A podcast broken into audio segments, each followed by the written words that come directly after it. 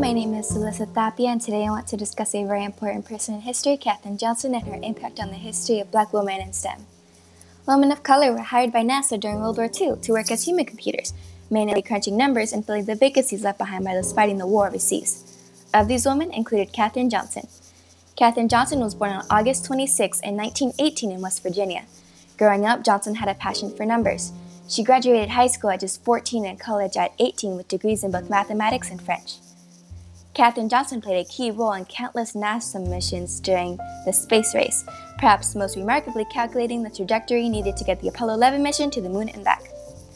She not only helped put man on moon, she was also an inspiring figure in the civil rights movement.